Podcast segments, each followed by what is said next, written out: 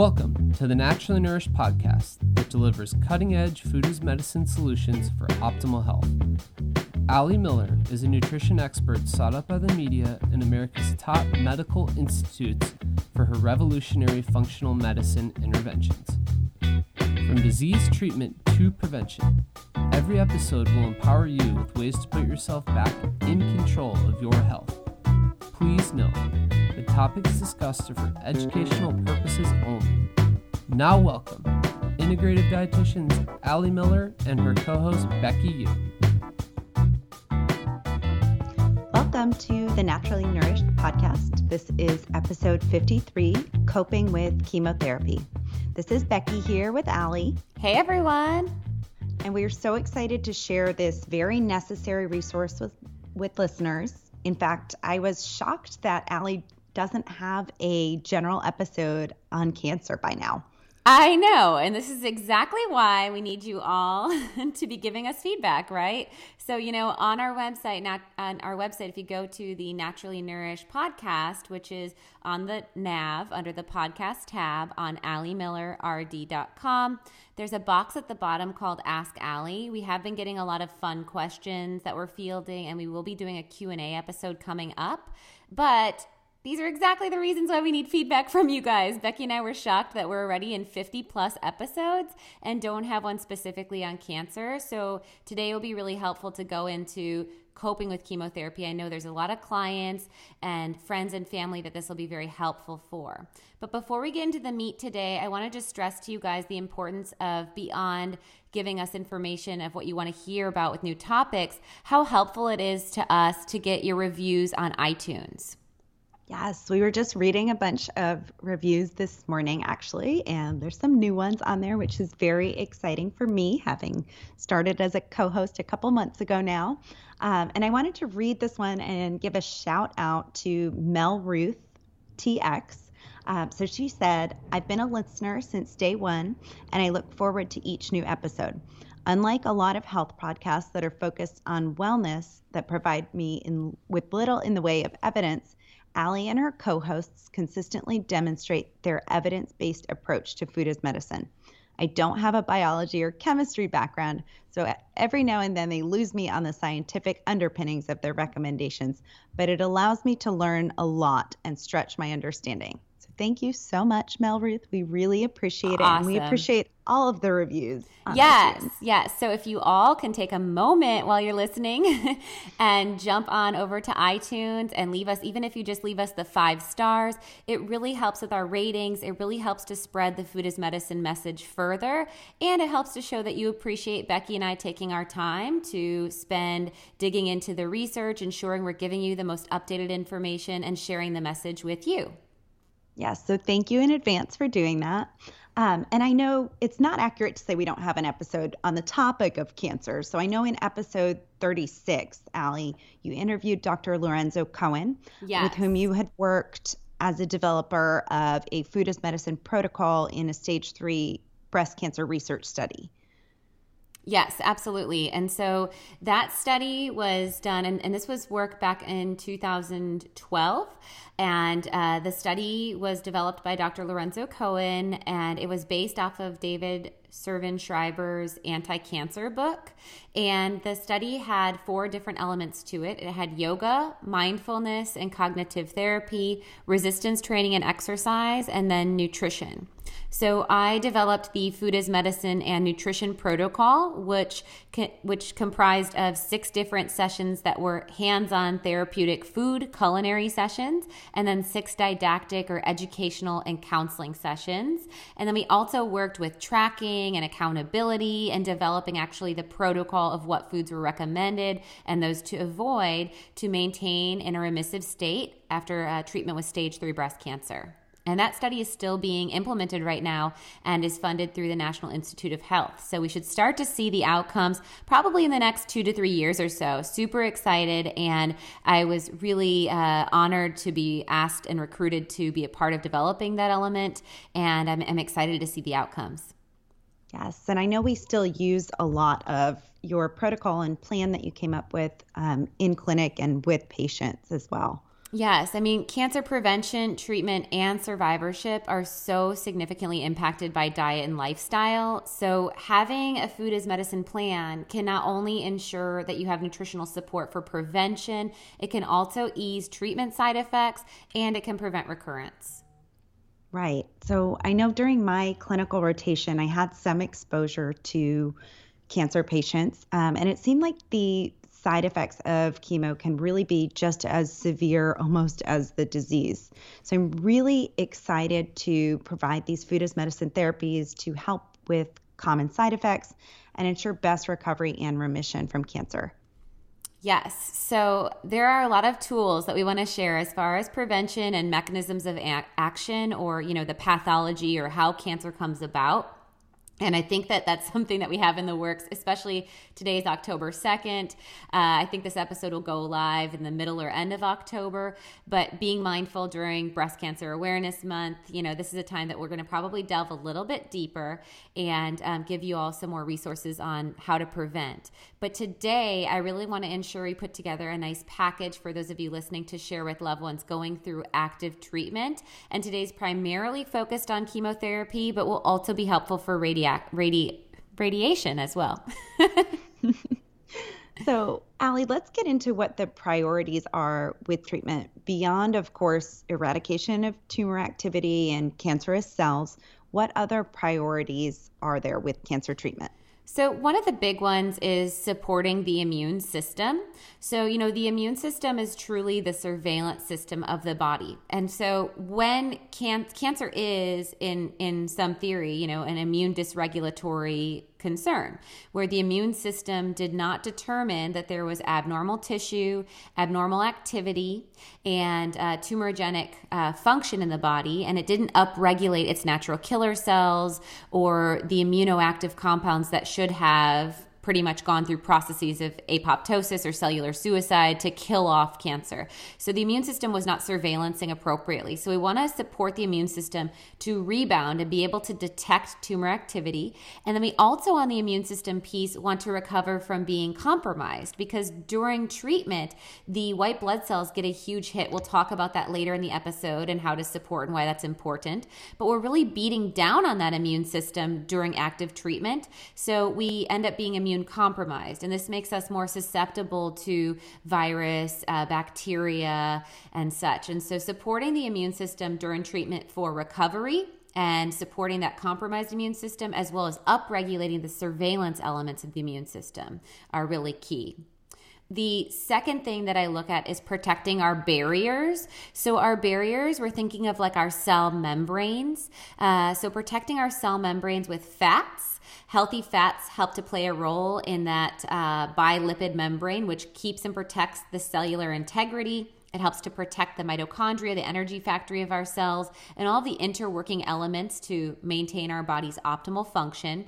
And it keeps toxicity out if we have healthy barrier function. Also, when we're speaking to barrier, we're thinking of things like supporting the gut lining. So, supporting more of a mechanical barrier, if you will. And this goes all the way from the tender tissue that lines our esophagus along our intestinal lining. So, we'll talk today about things that can support our gut lining, which can prevent ongoing inflammatory processes or prevent that leaky gut. And gut lining integrity often takes quite a beating with both chemotherapy and radiation. So, a big thing to focus on as well, protecting our barrier barriers. And then the third thing we'd look at is optimizing our nutritional status. So we tend to be under a lot of oxidative distress from again active treatment so this could be from the toxic chemicals in chemotherapy or the radiation both of them cause oxidative damage. And so we tend to get a lot of depletion and cellular damage. So we want to optimize our nutrient status by getting an abundance of antioxidants and then also optimize our nutritional status with some specific nutrients that help with coping with side effects. So we'll talk today about things like alpha lipoic acid and its role with neuropathy and other nutrients that tend to get depleted during treatment. Okay, so sounds like we've got a lot to cover today. Yes. Always. Yes.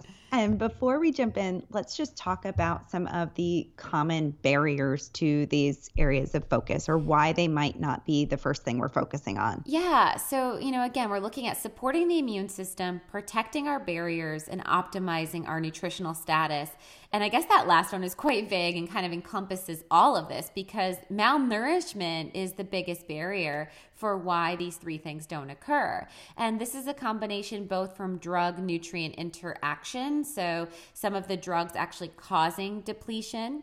Um, also, it's a two part influence because we tend to have inadequate intake with a lot of aversions, taste aversions, or nausea, retching, and this can make it difficult to get in what the body needs in higher demand. And so, this is why we often tend to get side effects of treatment. Okay, and then loss of appetite, retching, um, aversions to certain textures and temperatures can really make this quite difficult, especially when we think of many of our nourishing foods being warm. Yeah, yeah, absolutely. And then I know that protein deficiency specifically can cause a lot more side effects. Yes. So protein actually is one thing that I think from from working with MD Anderson and being in the oncology, rotating with their dietitians, uh, protein is something that I think across the board, most people in oncology are going to be on the same page of emphasizing its importance. And, you know, this is really interesting. I, I, think that this episode piggybacks a couple after that What the Health, What the Hell take on What the Health, um, where I, I was really concerned as like public service announcement of the disservice of saying that protein doesn't matter because we do know that the number one cause of death from complications of treatment of cancer care is from protein malnourishment. So, you know, we're actually getting myalgias, muscle wasting, sarcopenia, and uh, the protein is important not just for our structural health, like our lean body mass, but protein is the biggest supporter of our immune system. And so, preventing wasting of muscle and actually maintaining our skeletal muscle mass while also getting enough of those amino acids to support optimal immune function is really the emphasis of getting ample protein. And beyond that, remember, as we've spoke to protein in the past, it also plays a role with amino acids that can convert into neurotransmitters. So, another side effect of cancer care and treatment can be depression and anxiety. And this can be higher propendency during malnourishment seen with protein deficiency. Got it. So, how much protein, Ali, are we talking about? Generally speaking, I, I, like to make as a kind of minimum standard 80 grams a day or more of protein and emphasizing clean sources. So we're looking for sources that are free of growth hormone and antibiotic. And then that's the first level of defense. And then, if possible, uh, to look for sources of protein that are wild caught grass fed or pasture raised, as these will have the most nutritional density. So, when we're looking at achieving that 80 grams or so, we're getting this value based on a calculation of 1.2 to 1.5 grams per kilogram of body weight.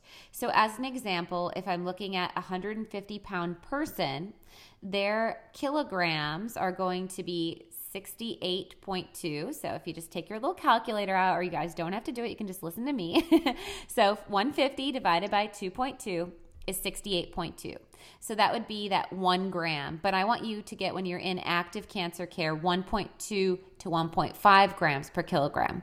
So we would take that kilogram amount of 68.2 multiply that by 1.2, and we would know that their minimum need to be at that 1.2 grams per kg is 82 grams. So again, 80 grams or more, generally speaking, for someone around the about the range of 150 pounds. Obviously, as our body weight goes up, our protein intake needs go up as well. And um, one ounce of biological protein, meaning protein from an animal product, yields seven grams of protein. Okay. And then if we think about like the visual of that, let's give listeners some visuals of so one ounce would look like one egg for example. Yes, yes. So maybe in a day, if we were looking to get that 80 plus grams, and you can help me tally, Becky. Sure. but so if we're doing two to three eggs, like maybe we're doing a broccoli frittata or a farmer's market frittata, two to three eggs would be yielding that 14 to 21 grams. So we'd be almost a third, I guess a quarter of the way there, I suppose, um, with our breakfast. And then we could be doing a uh, snack of maybe some vegetables and hummus. So we're not going to get much protein there. That's maybe going to give us four to six grams of protein, give or take, from a little bit of the, the garbanzo bean in there and some of the tahini nut butter. And then let's say that for lunch, we're going to do skipjack tuna. So we could do a whole can of skipjack tuna, which is six ounces. And so that would be giving us 56, uh, 56 grams there on addition and um, that could be stuffed in an avocado with a bed of leafy greens like arugula and such. And then for the afternoon, maybe we're dealing with a little bit of fatigue, so we're going to do our cold brew coffee protein shake. So we're going to do a little bit of cold brew coffee, about four ounces. We're going to do a tablespoon of almond butter in there, maybe two teaspoons of cacao powder to get some more antioxidants, maybe two to four ounces of full fat coconut milk to give some creamy mouthfeel, and then blend in a scoop of our grass fed whey. So that's going to give us another another 24 grams of protein there. And I think that that's pretty close. And then that would still give us option of for dinner doing about four ounces of protein on our um, entree. So we could do like a uh, grass-fed bison patty with some sweet potato wedges and some sliced avocado, and uh, could even do, if needed, another vegetable like grilled asparagus. So what is that looking like, Becky? if we did a burger that was four ounces, I guess on top of that, so that'd be 28 on top of that. 28. We're definitely very close to that 80 grams, if not above it, actually. So maybe more we're like above. we're above. Yeah. So we did the 14, especially with that protein shake. Mm-hmm. So we had 70 grams with the skipjack tuna and the mm-hmm. eggs, and then we'd be at 94 with the protein shake. And so, you know, I did give us a hefty lunch with that full can of skipjack tuna, whereas most people for lunches are only getting like 20 grams of protein, and that's where we'd really need that protein shake to amend. Um, and so most of us would probably, I guess, I'd backpedal and say maybe do like three to four ounces of protein in that salad, and then that would be the need for the protein shake. Otherwise, if you do the whole can, you may not need to use the shake. Um, but I do like that as a tool because the grass fed whey is uh, the naturally nourished grass fed whey is non denatured. And so that means that it is low heat processed, which maintains active immunoglobulin compounds. And this is what goes back to our primary goal with cancer treatment and outcomes is supporting the immune system. Immunoglobulins have actually been shown in research to help to upregulate that surveillance system as well as the barrier defense system. So those immunoglobulins can help with our secretory IgA, the mucosal lining that lines our gut and our oral area. So it helps to prevent exposure of toxins to our healthy cells, helps to support immune function. And then the grass fed, uh, naturally nourished whey also has glutathione, which is the granddaddy antioxidant, which glutathione has been shown in a whole gamut of research studies in helping to support best clinical outcomes with chemotherapy as an adjuvant. It actually can protect from damage to otherwise healthy cells. Okay, awesome. And that all sounds delicious, but I know I'm not dealing with any nausea or taste changes. Um, so, how would you suggest coping with these symptoms if you are dealing with them? Yeah, absolutely. I mean, that day was a lot of food if you're dealing with a spotty appetite. And, you know, so taste aversion is the first struggle that we see, and, and it can happen as soon as 48 hours after first treatment. Um, and it can even take a delay of up to two to three weeks. And it's varied based on the individual. But we want to really navigate those foods that are best accepted. And often it's recommended, which is very frustrating to me, to eat bland foods. And bland foods typically translate to refined carbohydrates or otherwise sweetened foods. So these foods are not going to give you the nutritional density to support your system in recovery from treatment and or upregulate your body's defense mechanisms to fight against cancer. And so we really want to be mindful of trying to play with instead more new flavors and spice combos that maybe you don't have a taste expectation of. A lot of people call it metal mouth when we're getting treatment, and it varies based on what chemotherapy agent is being used. But this metal mouth, sometimes there can be a uh, really more heightened aversion if you eat something that used to be a favorite food. So let's say it was spaghetti and meatballs. Um, even if you're healthifying that and doing a spaghetti squash dish with a bolognese, if you have metal mouth or significant taste changes, you're going to feel much less satisfied than stepping outside of your box and maybe trying like a tikka masala roasted chicken dish with different flavor profiles. So using uh, curry powder or garam masala or these new different seasonings will not only not not have that nostalgia of, oh, this isn't what I remember it tasting like, or this doesn't taste quote unquote normal because it's new, first off, but it also is going to have a huge abundance of antioxidants that support your detox process and protect your healthy cells. So we can definitely get good bang for our buck by trying new flavors, both by shifting the expectation and getting a pack full punch of nutritional density. Okay. And then and, adding acid to foods as well might be helpful. Yes. So as long as there's no oral sores, uh, and that's why sometimes things like citrus is avoided. And um, that definitely is something that we'll want to address today as well. But if there are not oral sores, adding acid can really brighten up the flavors in a dish. So even something that you did not put acid on previously. So thinking of maybe like a stir fry or uh, even more of a, a traditional dish. So I'm thinking of like a beef stir fry or something like that. Adding a little bit of lime juice or adding rice vinegar or lemon or balsamic uh, to your Brussels sprouts brightening up apple cider vinegar. All these things will brighten up the flavors and help to kind of evoke a more diverse flavor profile. And again, something different, which can really help with the taste aversion.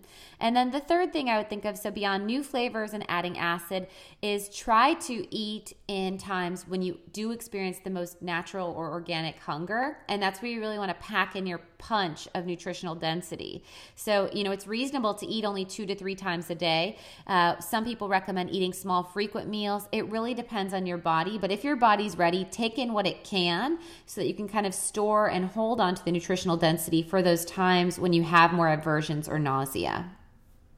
Okay, so that's super helpful for if we're dealing with taste aversions or appetite changes. What about specific recommendations for dealing with nausea? Yeah. So my go-to, which I use both with uh, the first trimester women dealing with pregnancy uh, nausea as well as cancer nausea, and just across the board, is ginger. Ginger really is a powerful root. So it's anti-inflammatory and it does have anti-emetic or anti-nausea effects. And it also can help with digestion. It can help with the peristalsis or the pumping, that involuntary movement along the GI tract. So, a couple ways to work ginger in is you can sip on ginger tea. If you don't have food in the belly and are dealing with a lot of nausea, you might do a hot ginger tea. However, sometimes heat can create a little bit more nausea. So you might want to do like an infusion or do a chilled. You could make the tea at room temperature and chill it in the fridge and then do that with slices of lemon. And that's a very refreshing tonic. You can also put freshly chopped or grated peeled ginger under your tongue in bouts of nausea. So, having that chopped and ready to go and keep that in a ball jar, that can actually have almost a direct onset of relief. And this is the severe nausea where we're experiencing like the pooling of saliva, you know, and so that, that ginger right under the tongue or biting down or putting in the cheek like a squirrel can actually help with preventing that pooling of saliva and that, that desire to retch or vomit. And then considering a ginger shooter is another thing. So, a ginger shooter would be taking about an inch of ginger and blending that with two ounces of water, and that would make two different shooters. And so, you just shoot it back like a shot. And so, you could make double doses of that. Um, you could, if you desire, some people like to add a little bit of apple cider vinegar to that, or even a little bit of honey to that. And either of those things would work just fine. And that can be taken again in onset of nausea or, or preemptively if you know there's a time of the day that you're typically more nauseous. And then there is a supplement that I really like from Thorne, and I'll have uh, Becky add this to the show notes, and it's called Gingerol. It has been research studied actually uh, compared to placebo and does have significant reductions in nausea and vomiting and um, can be a very therapeutic tool for you and or family members in need. It's called Gingerol. And so we'll put an, a link to that in the show notes and uh, you could just take as prescribed. Okay, I think those are really helpful tips for how to incorporate ginger. And then, of course, we could also be adding it, you know, to a smoothie or a shake. Absolutely. Yep. Yep. Or a stir fry, any of those dishes as well. Yep. And, and beyond, if you're not dealing with nausea, it's going to still be beneficial for its anti inflammatory effects. So, absolutely a great thing to add in throughout the week. Okay. And so um, we also have a note here about considering cooler dishes um, and how hot can actually create that, um, can worsen sores and exacerbate the nausea you mentioned. Yes. Um, yep. So, you know, just thinking of like a pot roast, which is super nourishing. Um, but beef, especially, also, there's some aversions to that. So that's why I really like to push to uh, I forget the name of it, Becky, but you did one when you returned from Thailand, and it was like, a, or was it a Korean beef dish? I'm trying to think, something spicy, Indonesian, okay, short rib. I think beef rendang. Okay, so that would be a good thing yeah. to to kind of consider. But you might even consider then eating that cold, more like you would cut up that beef and put that on a salad, because when things are warm, there tends to be a stronger smell, of course, and that can cause, if you already have a little bit of nausea or sour stomach, that can cause a little bit more of that nausea. And so, using these kicks of different flavor profiles and then um, segregating the time it's prepared to consumption and trying more cold applications works really nice.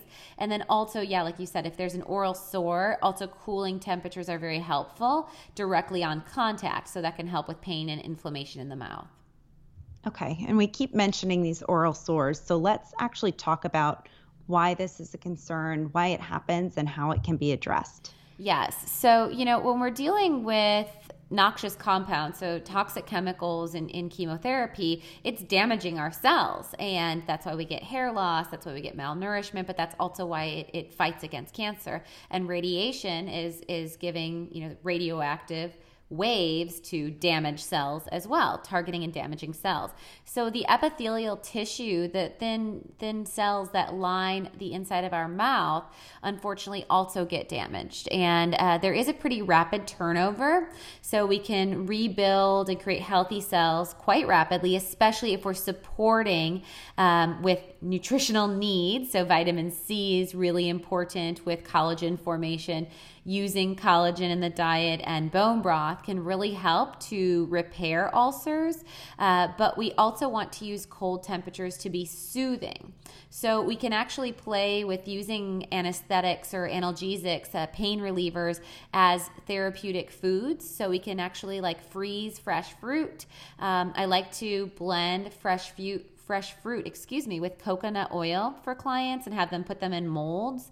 And then they can actually suck on these uh, prior to mealtime, which can numb the tissue. It's just like if you have bumped, you know, your elbow or have a bruise, you know, and you're putting ice on the wound, that's truly what you're doing. So you're basically like sucking on a fruit and coconut oil ice um, ice piece, and that numbs the tissue in the area of the mouth so that prior to mealtime, you'll be able to eat with less pain. So it can actually be a direct pain reliever. Another thing you could try freezing, which I would recommend, is uh, our cacao peanut butter gelatin that we just put up on the blog. So that could be frozen into scoops and could be eaten like a sorbet, um, or again, could be put in a mold and could be sucked on. Another thing that you can consider, so beyond just actually topically applying frozen, is um, rinsing your mouth out with a solution of baking soda. So you can use a, a, teaspoon of baking soda and a teaspoon of sea salt or Himalayan pink salt and dilute that into a glass of lukewarm water and then just swish that in the mouth orally about three to four times daily. Another wash I like to recommend to people is called Perio Wash. So Perio Wash has a lot of organic um, and wildcrafted herbs, and it works as a natural antibacterial and helps to reset your periodontal gum bacteria state, which can help with bad breath, but also can prevent prevent infection with any of those open wounds. So another really great thing to bring in, and it is alcohol free, so it will not cause further irritation to that tissue. Okay, and then what about something like aloe vera juice for helping to heal ulceration? Yeah, I think that's great. So you could do the aloe vera juice. They now have so many beverages available in the market, or you can get the pure aloe vera juice. It's not the gel that you'd use topically, but the aloe vera juice in the supplement section at your natural food store, and you could drink like an ounce of it. That's what some people use for like heartburn and reflux. And definitely, that's going to be more anti inflammatory, direct tissue support, um, and could be using that for an oral swish. And then the last thing I'd recommend for oral sores, which can actually help to repair ulcerations and coat them, is kudzu root. So we actually have on our website, if you go to alimillerrd.com and you go under books and programs and you click on our cancer ebook, there is a free download for our ginger kudzu root pudding. And this is a pudding where kudzu works as a thickener. So it's a thickener that can also help with bowel regularity. It um, can help with diarrhea and loose stools and urgency, but it also helps in, in tissue repair and repairing ulcerations. And so this is something that can be used very therapeutic. It has the kudzu in there uh, for the ulcers and the bowel regularity. It has the ginger in there for the nausea and the digestive support. Um, and then you could even use that same flavor profile. I think it has coconut milk in there as well as the base. You could use that same flavor profile rather than letting it set in the fridge. You could blend in a scoop of the grass fed whey and drink that as a smoothie. So both would work really nice, especially if you're having difficult getting in your calories and protein.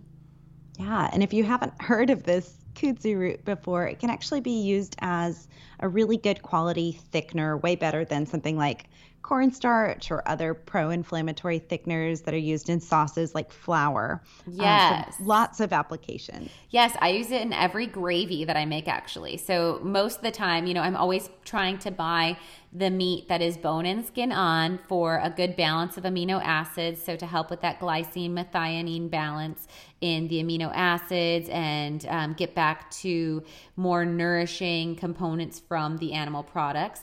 Uh, so, you know, that's why we go for like the tendons, ligaments, and organs, of course. There's much more nutritional density. But when I'm doing bone and skin on proteins, there's often that nice browning drippings in the pan. And so I'll reduce that with a little bit of bone broth and then whisk in a little bit of kudzu, and I get a really nice pan sauce. Sometimes I'll use a little bit of white wine to reduce the drippings or red wine if it's a, a red meat dish.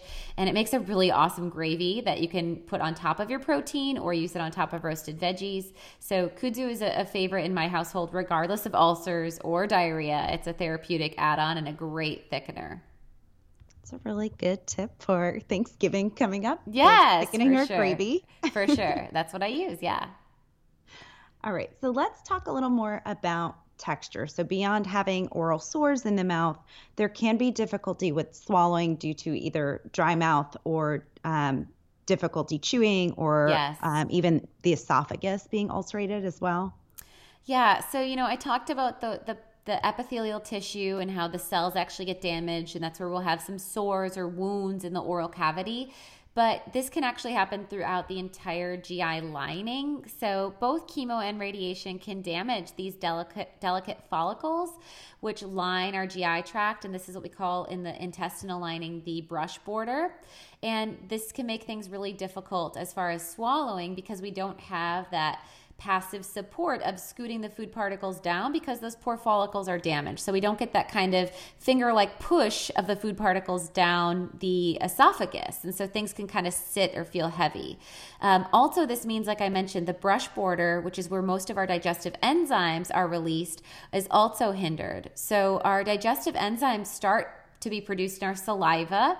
And saliva can be reduced from many oral medications. So, this whole process can really play a hit to our GI tract. So, if we have hindered salivary production, we're going to have a difficult time chewing and making what's called a bolus. And a bolus is literally like balling up your food to be swallowed. So, the saliva helps to basically emulsify or create, you know, broken down food particles into like a ball to be swallowed. And then also that saliva should come with a pack full of nutritional enzymes to break down food particles. So when we're low on saliva, we're having a difficult time swallowing. So adding moisture into foods can be important.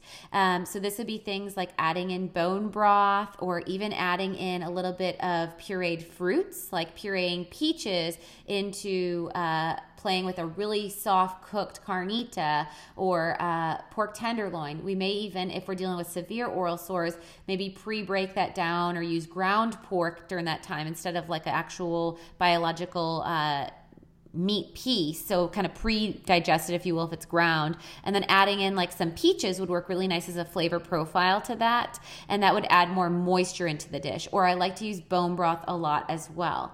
And then beyond this uh, i would emphasize going back to my initial thing digestive enzymes. So digestive enzymes would be really important. I put all of my clients on digest aid which is our enzyme product that has the whole gamut of your enzymes to break down carbohydrates, proteins, and fats. So it has your cellulase, your um, amylase, your proteases, your lipase. So it breaks down all of your vegetable fibers, all of your proteins, fats, and carbohydrates. And then it also has hydrochloric acid to optimize the pH in the gastric pouch. And it has ox bile, which helps with emulsification and breakdown. So that these are really important keys. And this is a very safe supplement that can be used during treatment, pre, post, during with cancer care.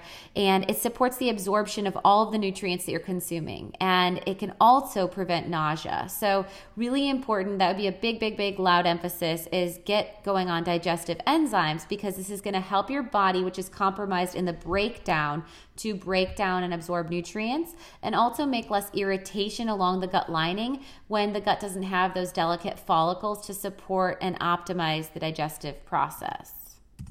And I'll link to Digest Aid in the show notes awesome. as well so awesome. that we have that resource.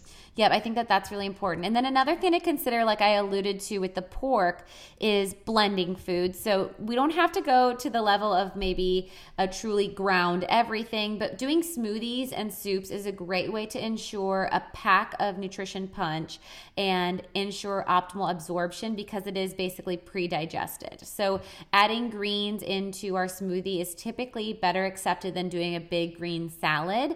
And, you know, we don't have to chew as much because it's mechanically already broken down. Um, I would still take the enzyme with the smoothie in that setting so we're better able to absorb the nutritional density, but it's a lot easier on our GI tract. And um, soups can be a great thing for that reason as well. And then in the soups, you're able to get the two for one of getting in the bone broth, which is definitely a therapeutic food during treatment.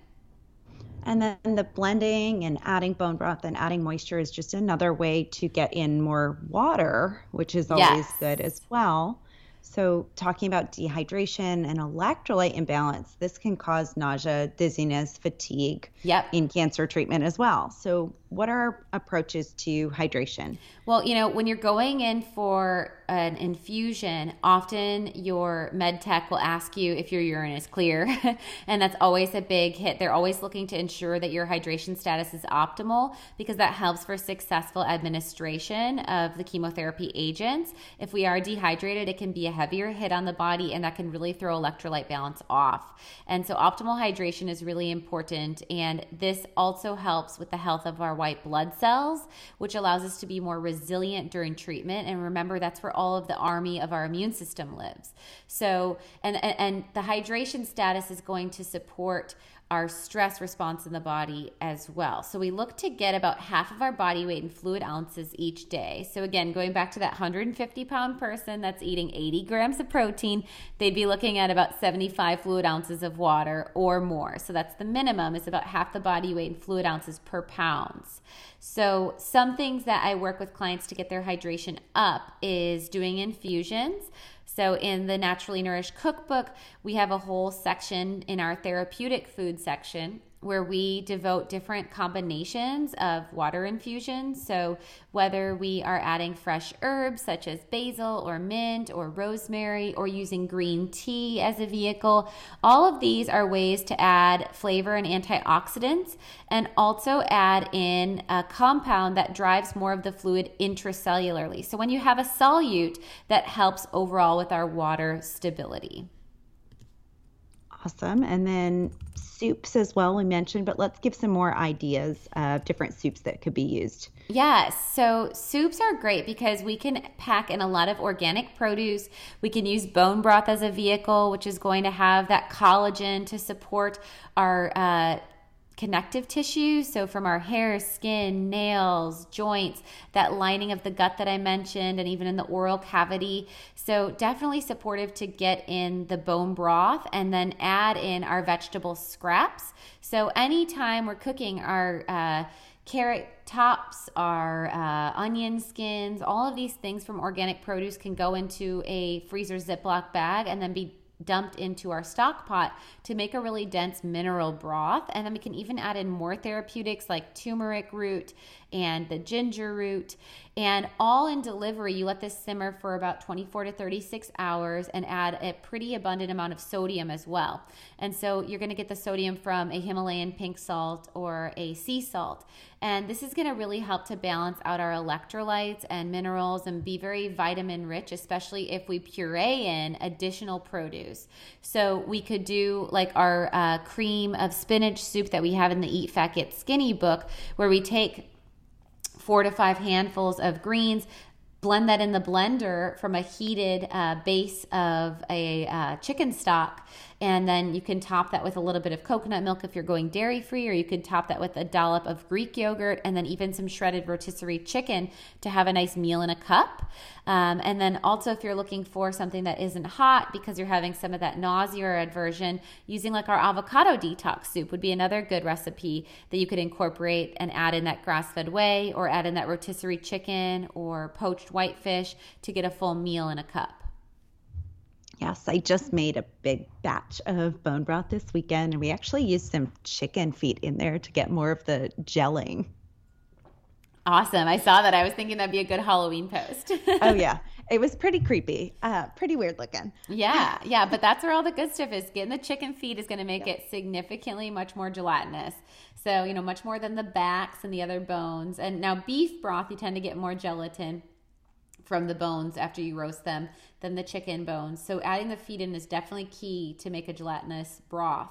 And then also you could add gelatin um, after the math. So using like the vital proteins, um, beef gelatin, and adding that to your soup stock can get a little bit more of that therapeutic compound as well. But Soups and ensuring that you're optimizing your hydration status is key. And salt is something to not be overlooking because if you're eating really clean, you have high tendency, especially when there's electrolyte fluctuations and high stress to the body with toxic compounds from chemo, to get hyponatremia or low sodium, especially if you're not eating a processed diet. So, adding salt to your foods is really important just as much as getting optimal fluid intake.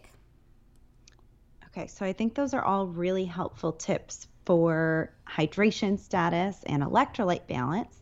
So let's now transition and talk about changes in digestion and in the bowels. So, both diarrhea and constipation being potential side effects of chemo. Yes, and, and, and radiation as well, for sure. And diarrhea can happen also because of being immune compromised. So, having susceptibility to foodborne compounds like moderate amounts of E. coli or salmonella, things that would not influence someone with a stronger immune system. So, being immune compromised and also diarrhea can happen from just damage to the lining and distress in the GI tract. And it can also happen when electrolyte status is off. And so, when we're looking at diarrhea, we want to focus on foods that will slow down the transit time. So, soluble fibers, um, slowing gumming foods. So, we're looking at things like rice we're looking at things like cooked uh, fruit, stewed pears with ginger is a fantastic option. We have that ginger, uh, the poached pears with coconut. Um, we'll link that recipe on here, and that's also in the Naturally Nourished cookbook.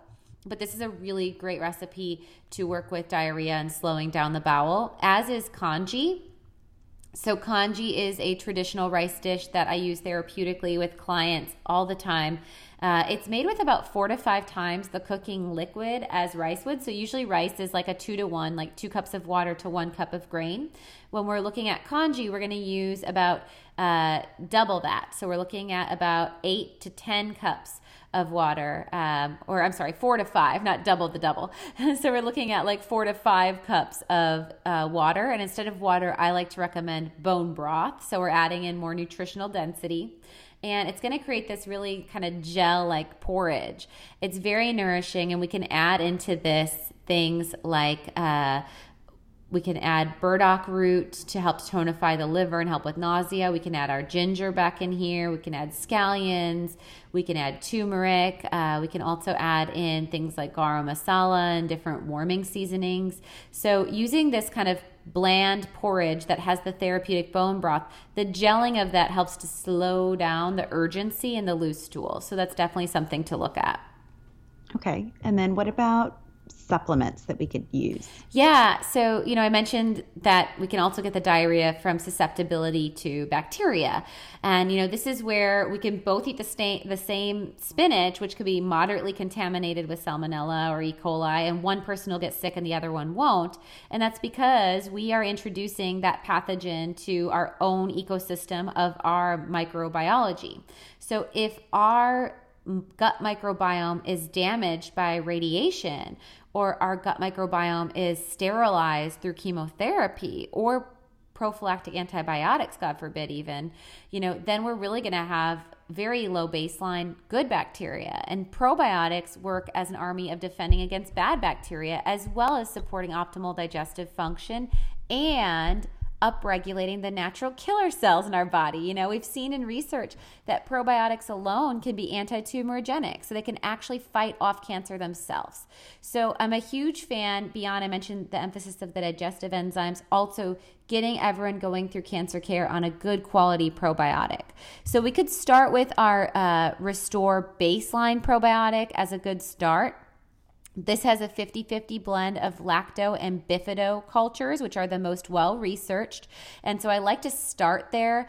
Um, however, if we have been on antibiotics as of recent, I like to go into the spectrum, which has a wider, as it sounds, spectrum or wider coverage of more than 11 different strains of probiotics and also includes friendly yeast bacteria strains. So, if we're dealing with any uh, yeast flares in the body, like oral candidiasis or thrush, or if we're dealing with a vaginal yeast infection or have been on an antibiotic, then I would go right for the spectrum probiotic. And the other one to consider if we're dealing with loose stools or constipation and it's become chronic is a little bit more potent of a probiotic and that's our targeted strength probiotic. So Becky, I'll ask that you can put maybe a link to all three in the show notes and a little explanation of why people would consider each one and I think then that will be really helpful. So between the restore baseline for just your insurance policy if you will to the spectrum if you've been on an, an antibiotic or if you've had any yeast flares to the targeted strength, which is the same thing as the baseline probiotic, but it's four times the potency. So that would be if you're having actual bowel distress. Okay, and I'll link to all of that in the show notes. Uh, what about probiotic foods, Ali? Yeah, so probiotic foods can be great as well. So if we're talking about bringing in things like Gut Shot by Farmhouse Cultures, or if we're going to be doing kombucha, there's so many different. You could probably get kombucha locally as well at your farmers market. So kombucha will have a combination of both good bacteria and yeast. That SCOBY is that symbiotic colony of bacteria and yeast. Uh, we can also get good probiotics from kefir and our yogurts, as well as our raw aged cheeses. So food forms of probiotics can be great.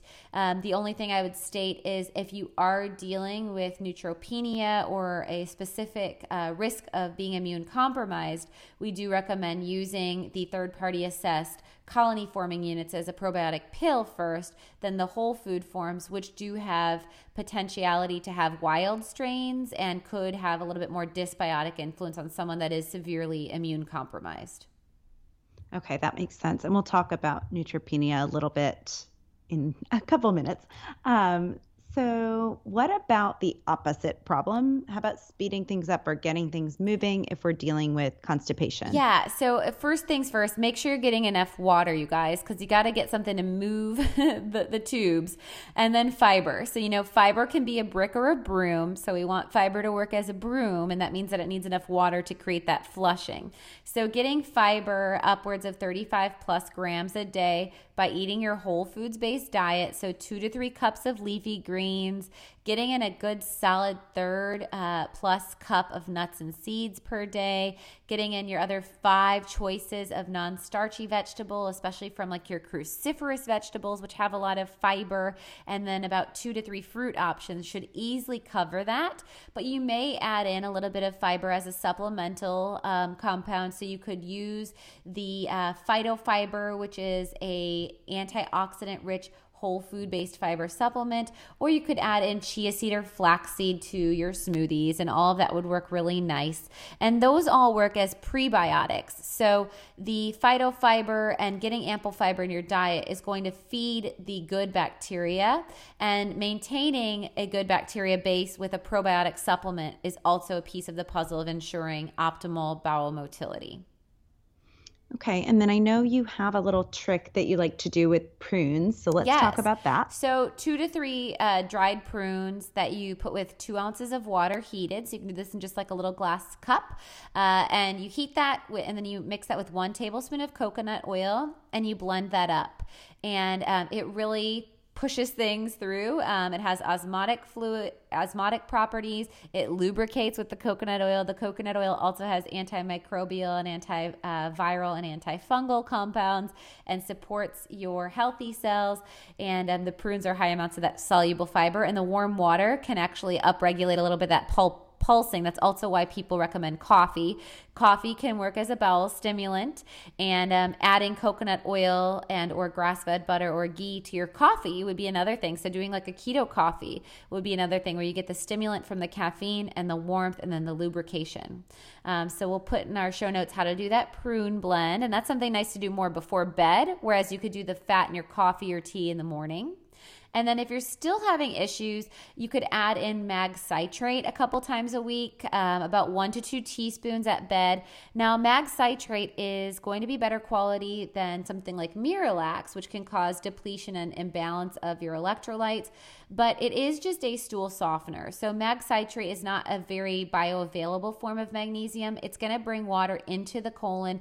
So, if you are having like the marble like bowel movements um, where they're just dehydrated, or there's a lot of strain, that would be a go to for mag citrate and then optimizing your hydration.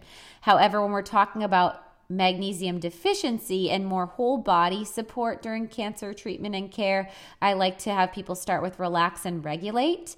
Relax and Regulate uses a form of magnesium glycinate, which is more of a neuromuscular, more bioavailable form of magnesium. So, this helps to actually get into the muscles to help with relaxation. It helps to work that peristalsis or that pumping of the GI tract to move the bowel matter down the colon.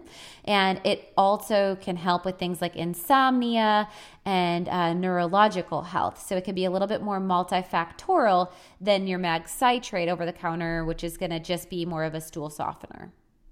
Okay, so starting with relax and regulate and then using the mag citrate one to two times a week as needed. Yeah, yeah. And I mean, you could use it every day if needed, needed, but that's probably a sign of a bigger issue. And I would more so support the system with a good quality probiotic and the relax and regulate, and then using like the prune blend with coconut oil, getting your water and fiber up in the diet, and then again, occasional use of the mag citrate. Yes. Okay. And then on that topic of the relax and regulate and that mag glycinate working on a more neuromuscular level, let's talk about neuropathy that's experienced yes. as a side effect. Yes. So neuropathy is a very common side effect that can be quite painful and uh, irritant that can last for years post treatment.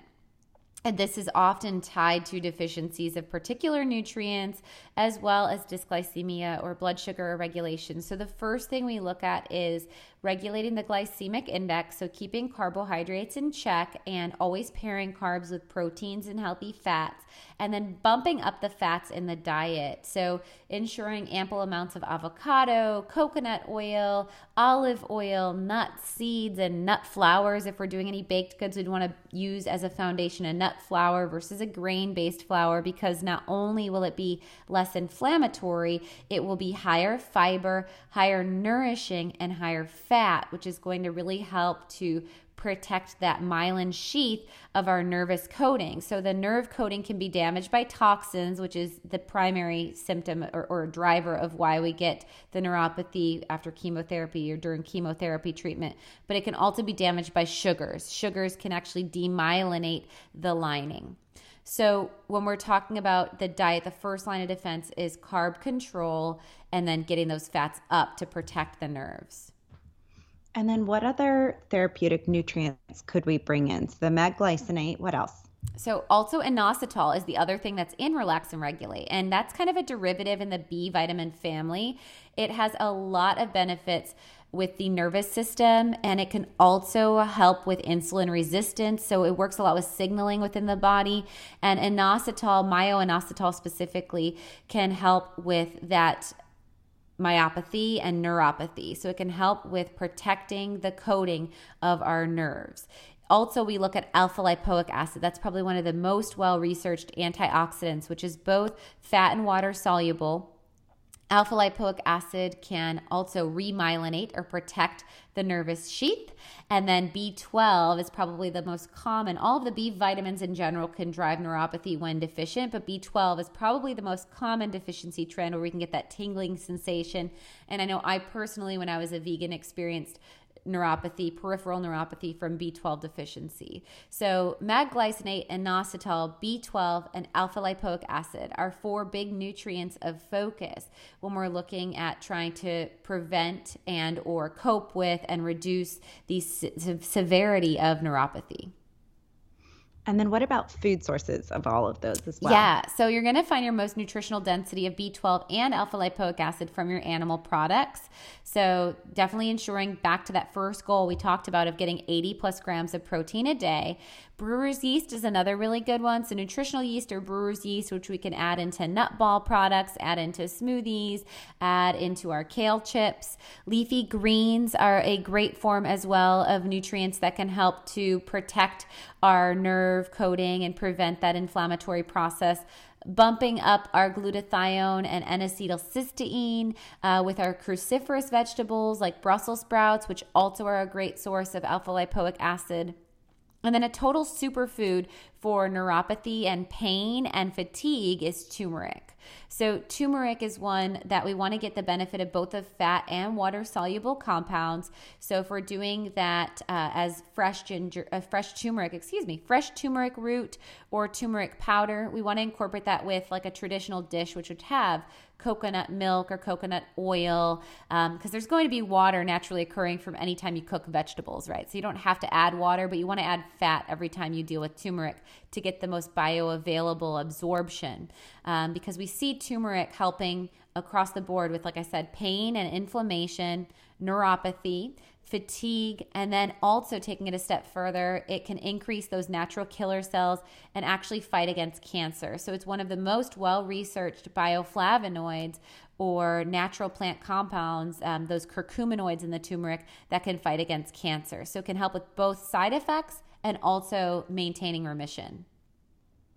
And then I hear a lot of people asking about adding black pepper either into cooking or yeah, in a, a synergistic yeah, into a supplement with turmeric. So should that be in your turmeric supplement?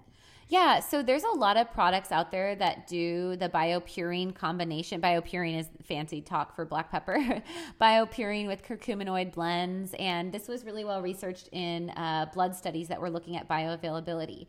However, when we uh, selected super turmeric, which is the naturally nourished uh, turmeric supplement that we have, uh, it was actually studied against a BioPerine curcuminoid blend, and the super turmeric is the highest bioavailable curcuminoid formulation on the market. So we're really proud and impressed. Anything that I'm going to stick my name on, obviously, I'm going to look into heavily and, and, make sure that I can stand by it. Um, but and that's why we couldn't come up with a better name other than just super turmeric.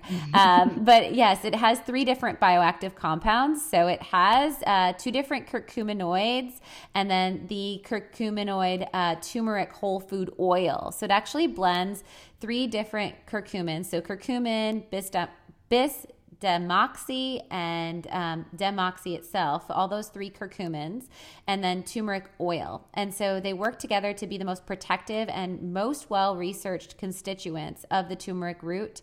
And their peak of the amount of anti inflammatory activity and the sustained effects outperform anything that, that we've seen in the market, um, including those combination formulas. So, culinarily speaking, I would say yes, adding black pepper with your turmeric is just as important as adding fat. But we've seen in research based on this um, type of emulsification or the way that it is formulated that that's not necessary. And it's really helpful because adding that black pepper can cause a lot of heartburn and reflux. So, this formula tends to be really well tolerated and doesn't have some of the gastric irritation, which is definitely something we want to watch out if someone's already dealing with nausea and taste aversions.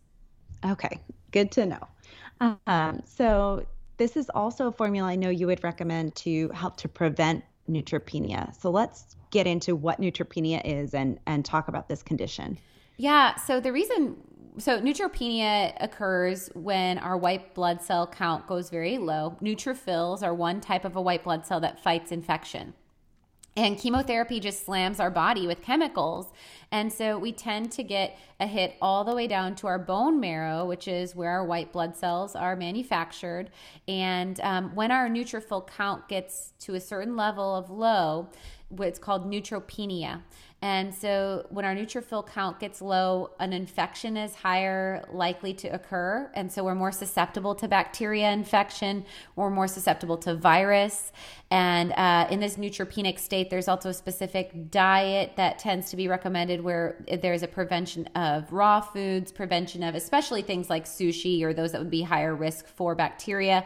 And that's where I mentioned, you know, when we're talking about probiotics, we might want to be a little bit more focused on um, getting in the uh, supplemental form for a kind of insurance policy, if you will, and then using the food as medicine as an additional support would be absolutely helpful and warranted. But if we are in a high risk of neutropenic state, we might want to only be consuming from uh, produced foods that are third party assessed versus like the wild cultures that you're growing in your own kitchen or buying at the farmer's market. You might want to be a little bit more conservative if you do have a low neutrophil count. Um, and then also, we take that a step further where we try to do more cooked foods. So, even less things like smoothies and such, because as I mentioned, you know, you may have more susceptibility to natural influence of E. coli from spill out on contamination of spinach. Um, and so we're, we're doing less raw foods, mostly cooked, um, cooked fruits and such. And um, I generally will still put greens in smoothies, but I might do a quick blanch or something like that just to be extremely conservative. But having that super turmeric does have natural antibacterial and antiviral and um, antifungal, but mostly antibacterial and antiviral and anti inflammatory influence. So it can help with the neuropathy, it can help with the pain, but it also helps to prevent bacteria and viral influence in the body. So it can support your immune system while that white blood cell count may be vulnerable or hindered.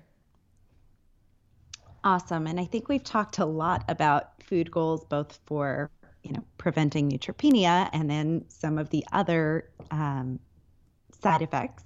Let's talk about the resource that you developed. So we have on the website, as I mentioned, if you go where I mentioned that free download, so AliMillerRD.com, books and programs tab, and then click on cancer ebook.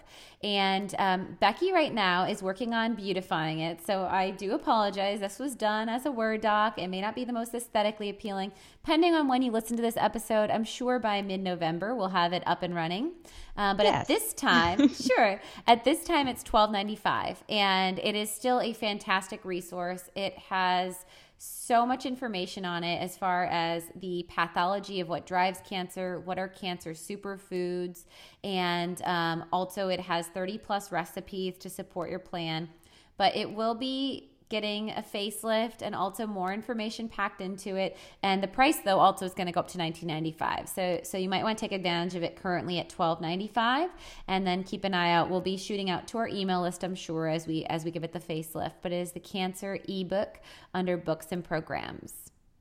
And I'll link to that in the show notes so that people can find it even easier. Awesome. Um, awesome.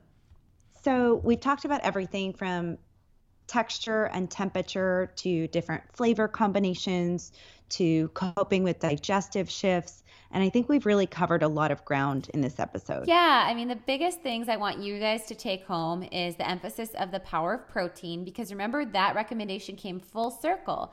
Getting your protein up to store also means that you're going to be getting the nutrients like the B12 and the alpha lipoic acid and those compounds that prevent even painful side effects of things like neuropathy. So, getting your protein up and the power of protein. Getting in your greens is another thing I really emphasize. So, trying to get that two to three cups of greens per day, whether you blend it into your bone broth or your smoothie, or able to have it as a salad on the days that the appetite feel well focusing on your digestive support. So big emphasis there on finding a probiotic product that that works with your body's needs. So whether it's that restore baseline or the spectrum probiotic or the targeted strength, uh, considering the use of digestive enzymes to reduce the inflammatory distress of large food particles while also ensuring that you're absorbing nutritional density and helping to regulate the bowel and help to cope with nausea with the digestaid enzyme. And then we also talked about supporting your digestive system with ample fiber and using therapeutic foods like bone broth and kudzu root. And then regulating inflammation. So whether we're using the super turmeric supplement or we're getting in the the anti inflammatory foods recommended, including turmeric as a food and probiotics and ginger. I think that we've left you all with a bunch of support across the board that you can support your system from prevention, but also help a family member or friend in need that's going through active treatment. All right, so we will pull all of the links from this show, and as always, the show notes will be available on our page at alimillerrd.com backslash podcast. We hope this episode comes in handy for a loved one. Um, so please share it with friends via Facebook, Instagram, email, anyone that could use this resource. And remember that the best way to show gratitude for us is by leaving us a five star review on iTunes so that others can find us in a health related search. All right. Thank you guys so much for listening and uh, tune in next time. Thank you for listening to the Naturally Nourished podcast. Visit our blog at alimillerrd.com for recipes, wellness tips, and food as medicine meal plans. Connect with Ali and Becky at Ali Miller RD on Instagram, Twitter, and Facebook. Until next time, stay nourished and be well.